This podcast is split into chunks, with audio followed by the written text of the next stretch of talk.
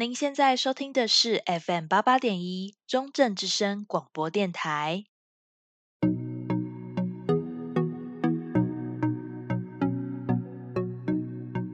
各位听众朋友们，晚安，欢迎收听明珠讲堂，我是今天的主持人佳慧。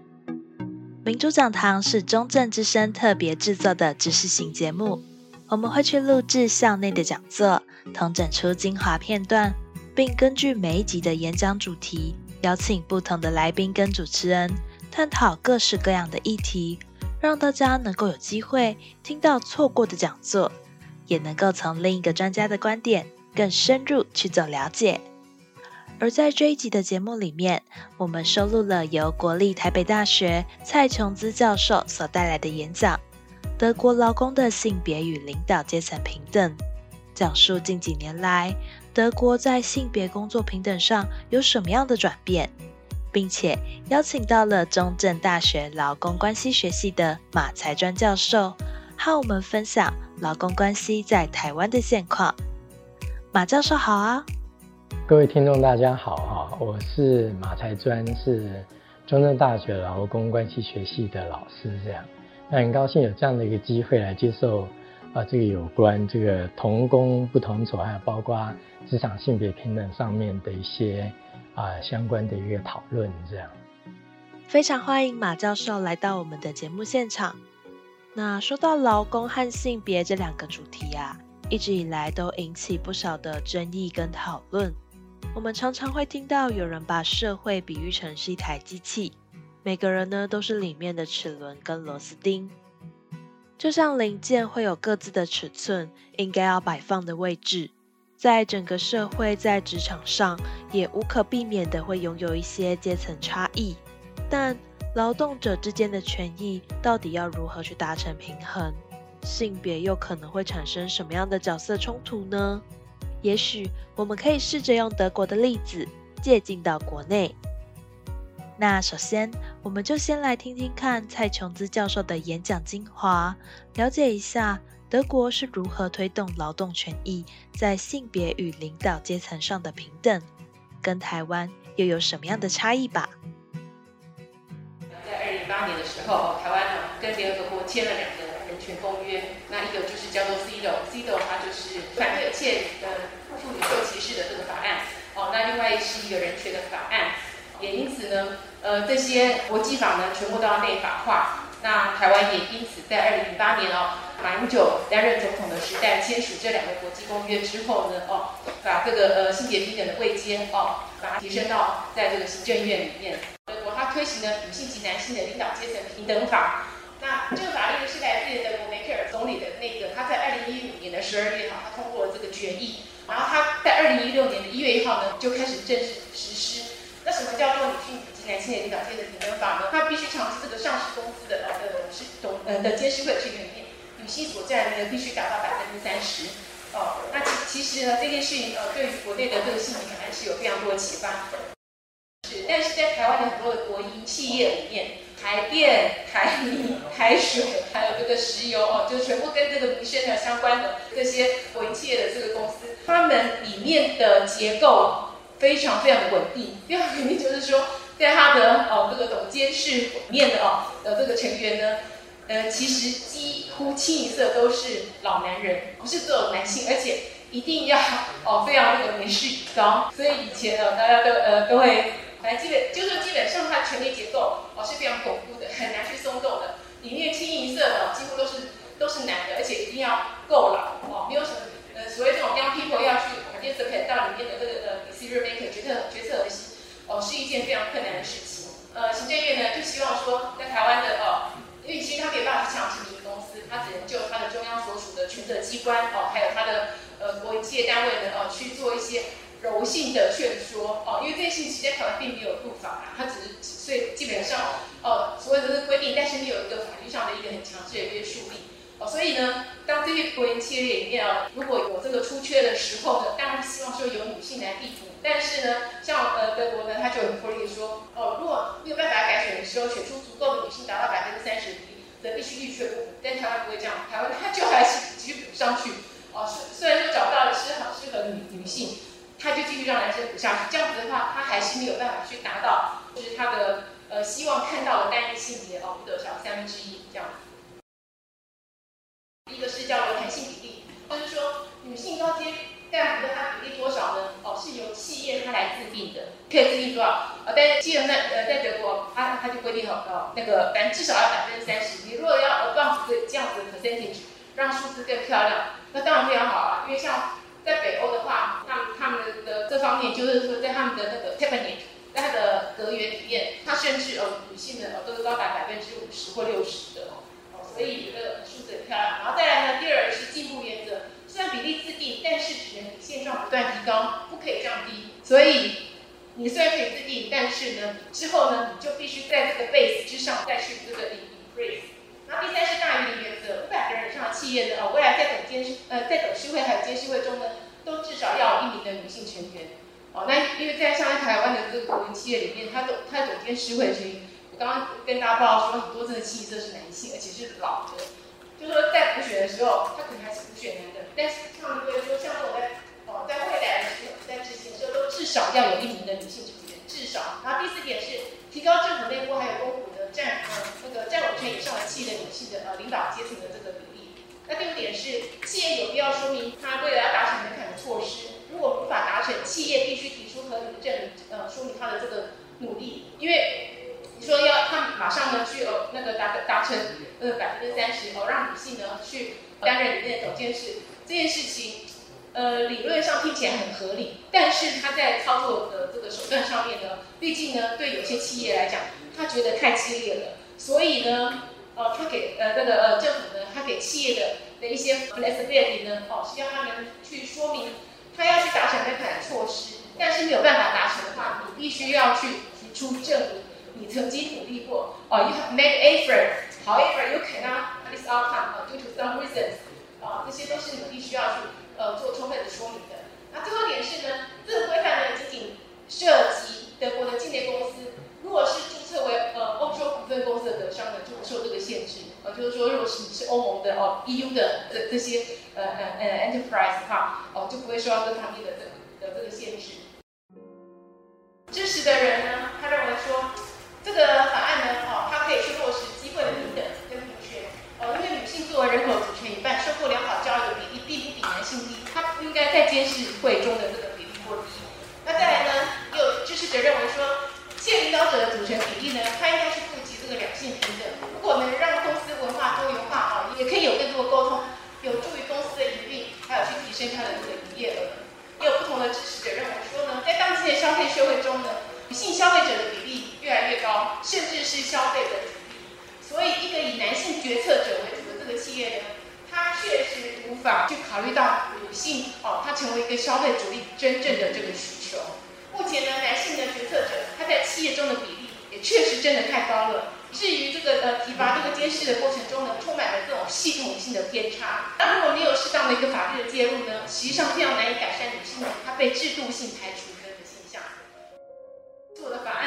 案呢，它基本上它不可能去兼顾到所有人的这个利益，能尽量去呃谋求一个共识哦。所以呢，对人认为说，这个妇女的这个保障名额呢，基本上就是对男性员工的逆向歧视。我有个朋友他们在呃台积电工作，其中有一个他就跟我讲说，他说哦，他他们的 office 里面啊，基本上是看不到女生的。他说除了扫地的欧巴桑，基本上呢从早到晚呢，几乎哈没有另外一个哦性别的的这个椅子。那所以，这样一个呃，为大宗的一个企业文化里面，如果他要去强制说，呃，董监事会里面成员他一定要有哦百分之三十的女性的话，那这样是不是所有的这个呃里面的哦，当然女生是非常极少数的，那所以呢，只要因为你是身为女生优势，你就可以很容易的直接坐直升机晋晋升到这个董呃董监事会的。哦，这个层级，呃，连这个呃，应该说呃，shop lower 哦，就是像呃，cleaner 哦这样子的身份呢，他是不是也有机会去晋升到这个权力核心？啊、哦，所以他当然他就说，哎，其实这样子是对男性员工的这个能力上歧视。有人也认为说，用这个法律强制规范企业的经营方向，就是侵侵害企业自由。哦，因为呢，政府他好，德国政府呢，他很强势的规定说，哎，你们董监事会哦，这个啊女性比例哦，一定要百分之三十以上。如果这个公司哦，比方说像我刚刚讲的台积积电哈，它里面呢，它因因此呢，哦，呃，让这个呃所有里面的女性的员工呢，哦，都很容易的晋升到总监事会成员里面，但是他们并没有非常专业的训练，导致于公司的股价下滑。那请问谁要去承担这样的责任？是谁要对投资人来负责？难道政府会去负责因此而导致的经济的损失吗？哦，这个财损当然是必须要概括承受。所以这是反对者他振振有词，在在在在跟那个政府的激辩的一个非常重要的一个呃呃原因。第三点说，这个法案呢，哦的立法会使得性别成为决定甄选高阶管理层的标准，但更应该考量是工作表现、资历及能力。你这件事你都要去回归到他的基本力，就是说，你看他的第一个他的工作的这个 professional，应该说他个人有没有这方面专业，还有他工作这个。能力、态度，这些全部都应该要考量，而不是用性别为唯一的这个依据哦。因为当然你要保障女女性哦，那当然非常好。呃，有的人来批评就说，你如果呢要去甄选这个高阶管理层的标准，应该去考量的是他的工作表现、资历跟能力。就说，除了你的你的专业、你的 professional、你的能力，还有你的心态哦，这些全部都是要一定去考量的。所以有，呃，反对者就认为说，女性呢，她会在这种制度之下呢，更加被表现化。凭尽能力去进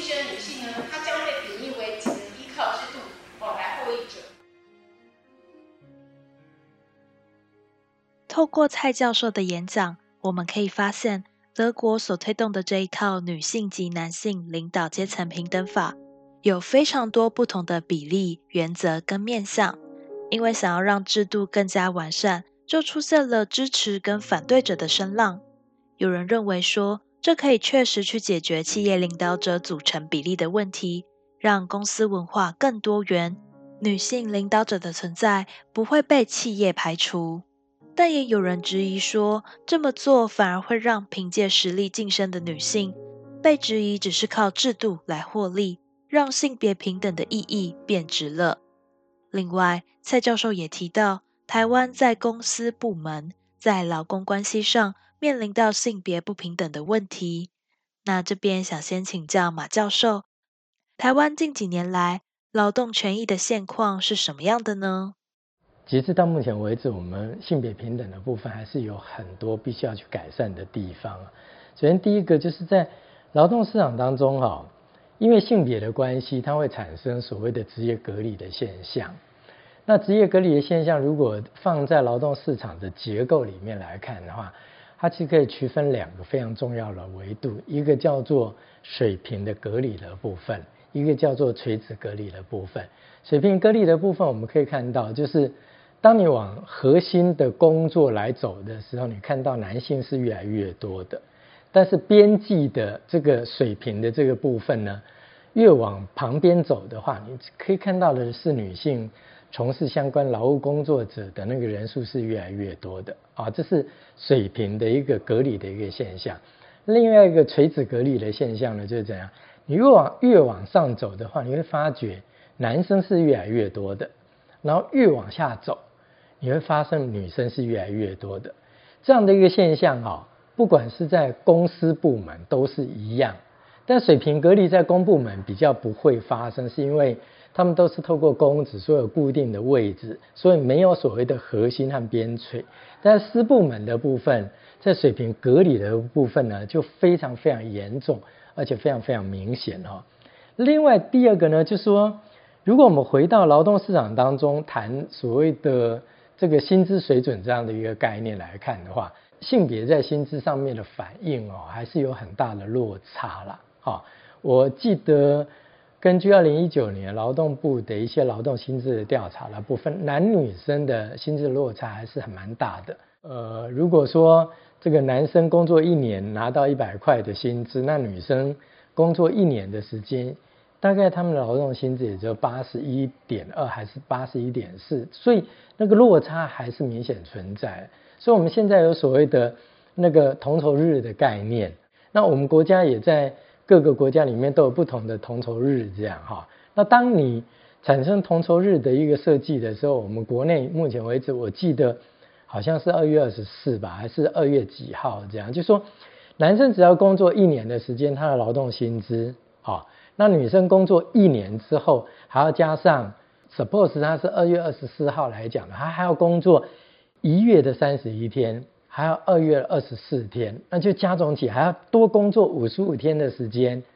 她加总前一年的劳动薪资才能够 equal 这个男生一年的劳动薪资，所以你就可以知道这个整个平等的概念，其实在实践的过程里面还是面临到蛮多的问题。那另外还有包括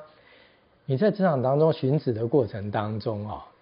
你都听到所谓的就业歧视的概念啊、但就业歧视这样的概念，往往都是发生在女性劳动工作的一个寻找的过程里面，这样，因为男性当然也有面临到就业歧视了啊、比如说他可能因为中高龄。或其他身心障碍的一些关系而面临到歧视，但我们如果把这些东西都拿掉的话，因为特别看到女生有独特的在职场当中受到歧视的概念，这样，那为什么会受到歧视呢？其实这不平等社会的一些发展，因为我感觉性别平等它背后有一个基础在那一边，就是我们对于女生跟男生呢，我们赋予的概念是不是一样？比如说女生呢，在劳动生涯的发展里面，她可能面临到什么？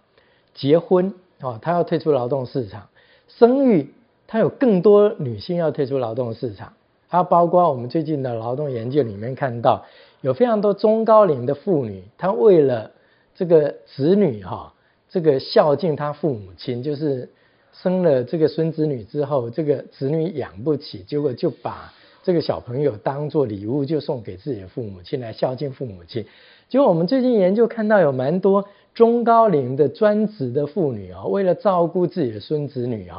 啊，而辞掉自己的工作，退出劳动市场。所以你看到有非常多的刀子对女性在劳动参与的过程里面，有非常多的一些重要的一些影响的一些作用，但是男生呢是完全没有的哈。所以你说为什么会产生这个平等不平等的发展？其实。这个性别的概念是作用是非常非常深的，而且影响到整体劳动历程的一些发展的部分。这样，我感觉台湾在劳动市场和劳动参与的过程里面，因为性别的关系而产生很大的差异，这部分都还是存在。那以您的观察来说，台湾会需要去实行德国这样的法律，或是说这样的规定在国内是适合的吗？我感觉台湾真的蛮需要的啦，因为你你想，为什么欧盟会去建制？其实德国的平权做得比我们好啊，他为什么还需要这个东西？就表示他们显然认为还不够，他们还可以 promotion 的一些地方。这种东西就是领导阶级哦，你看到了，就是说在德国和欧盟这些社会和国家，他们都认为说他们做平权弄了那么。那么久的时间，他们还是在上层的东西，他没有办法去打破这个这个束缚。这样，你可以看到，就是我刚刚所讲，职业隔离越往上走，男性就越多嘛。好，尤其在私部门的劳动市场，这个法令其实不是都不是针对公部门，但公部门有没有还是一样有啊？比如说我去上那个高普考，那个那个刚考上那个。初等训练的时候，我每次去上课，不管是在台北还是那个中心上课，你知道吗？那那现场来受训的，那个男女生的比例悬殊很大哎，悬悬殊很大。为为什么？都是女生比男生多很多，大概是六四或七三的比例哦。就是他们刚考进来的时候是这个样子，但是等到十几年之后呢，我再去上他们。但我现在就持续在上，还有那种所谓的什么剑圣啊、剑刃啊、升检任，就是走向高阶文官，就是检任、检任官的受训的时候，你看到啊，变成什么？变成男生比女生多哎。那为什么会这样？就是因为其实你在公部门，你已经感觉非常平等了，但是走到最后还是那个样子。那公部门是这样子，那私部门那更是不得了。你可以看到，走上中高阶的领导阶层的那个部分，你就看到那个人数就越来越少。我们比别人还更加严重。只是说这样的一个法令，我们作为制度设计的参采基基础，来到我们台湾，我们一定要做比例上面的修改啦。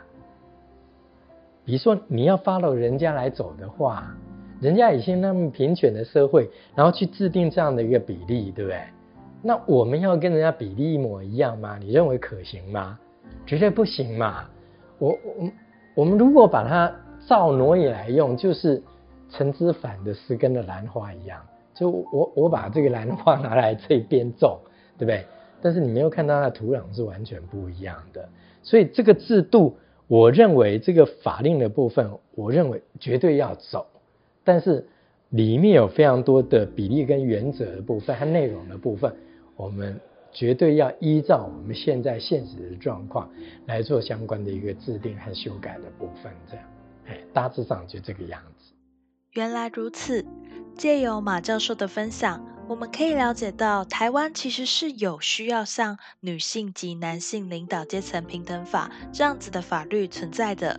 当然，实际的比例跟应用绝对不会是照本宣科，要能够按照台湾社会的现况。各个产业的需求下去做调整跟改变。那么，除了德国以外，其他国家又是怎么做的？有没有什么是台湾可以学习的地方？我们再来听听看蔡教授怎么说吧。通常都会讲到这个北欧例子，那尤其是像这个呃挪威哦，它它的向来都是这个领先群伦的。比方说，它会去规范这个公共呢有限公司的董事会的席次呢，女性呢，她必须占百分之四十。哦，因为像这样，当那个梅克尔他抛出说要要占百分之三十的时候，其实像挪威，他早就已经是在早就已经是百分之四十了。哦，而且在当前的这个挪威政府中呢，女性成员占了半数，而且已经也产生了第二位的这个呃总理。好，呃，所以你听到说那个在开发中国家，哦，这个为什么女女性哦，她的她的 payment，她应该说她经济位阶蛮低的。哦，那其实，在像像这种非洲国家，或是现在印度，女性的经济所得只有男性百分之二十到四十左右。那的确，他们给他们呃非常严重的，里面很很重要的一个呃关键就在于他同工不同酬。他真的就是因为看她是女生，给的钱非常非常的少。呃，然后女生呢，呃，他们可能在法律上呢，呃，又又没有一个呃很很强势的的一个呃法律来保护他们，所以等于是。在这种人肉市场，就是被人家漫天开价，人家想雇主想付你多少钱，你要么就接受，呃，有你要么就 take take it or not，要的话你就是呃接受他的剥削，哦，非常非常的廉价，哦，你的廉你的劳动力呢就是呃那这个呃非常廉价的去这个付出，那呃这件事情其实也会让大家觉得非常习以为常，那尤其是在非洲，其实很多的女孩她们都在恳恳说她们要去受教育。因为她们认为她们这么，他们在职场上这么没有尊严哦，或者是说他 receive 的 payment 这么少呢，基本上呢，哦，也是跟那个呃长久以来哦，非洲女性她没有很很足够的这个教育水准呢，这件事完全是息息相相关。这样听起来，劳工和性别真的是全球各地都在面对的议题。想请问马教授，如果台湾的劳工朋友们，遇到这种不平等的情况，想要试图去维护自己的权益，有什么好方法？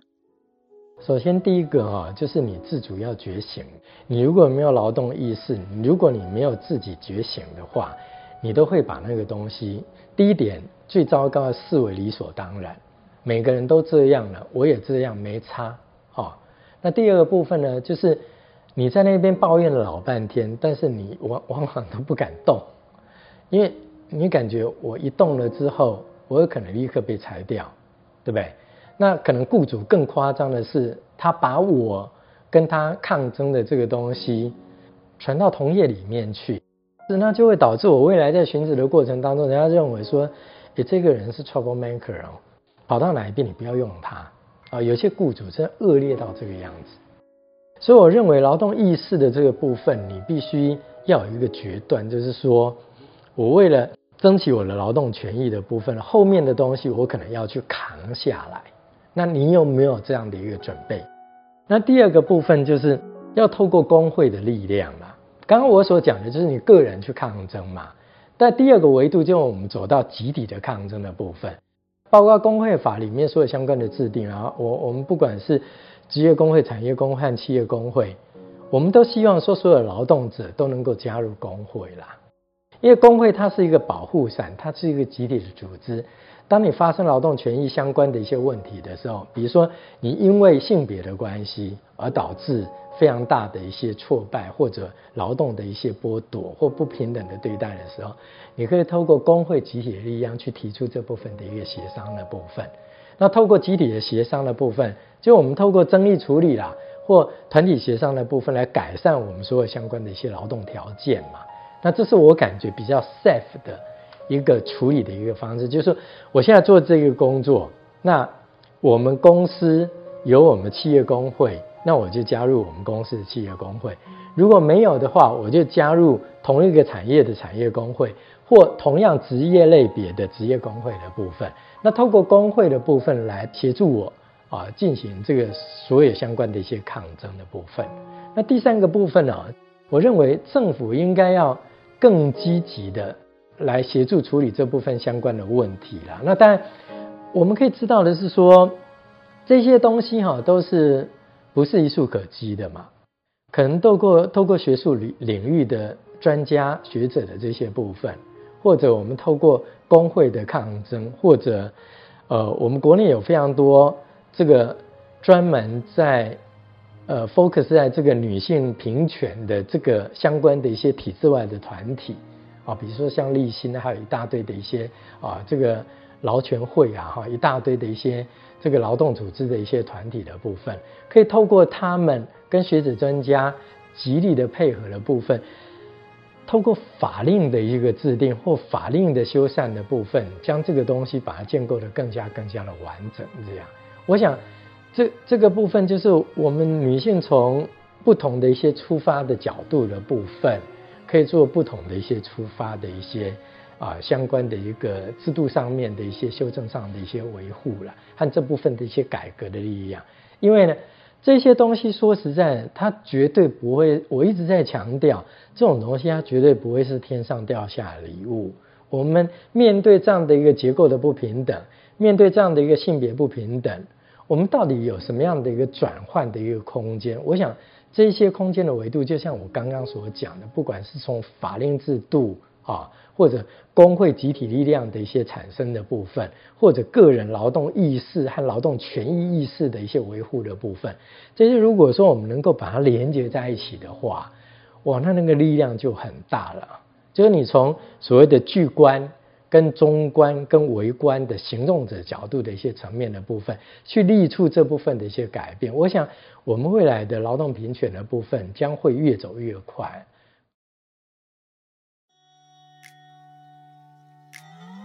在能够加紧脚步的地方，努力往前。每个人保持这份对于劳工关系、劳动权益的关心。未来，当我们离开学校，进入职场。更直接的去面对这些问题时，不管什么性别，都要懂得保护自己，为自己的权益发声，才有机会从根基去改善整体工作环境的不对等。今天谢谢国立台北大学蔡琼姿教授，让我们揭露演讲精华，也非常感谢中正大学劳工关系学系的马才专教授，特别到节目上跟大家分享相关的专业知识。我是主持人佳慧，明珠讲堂感谢您的收听，我们云端再会。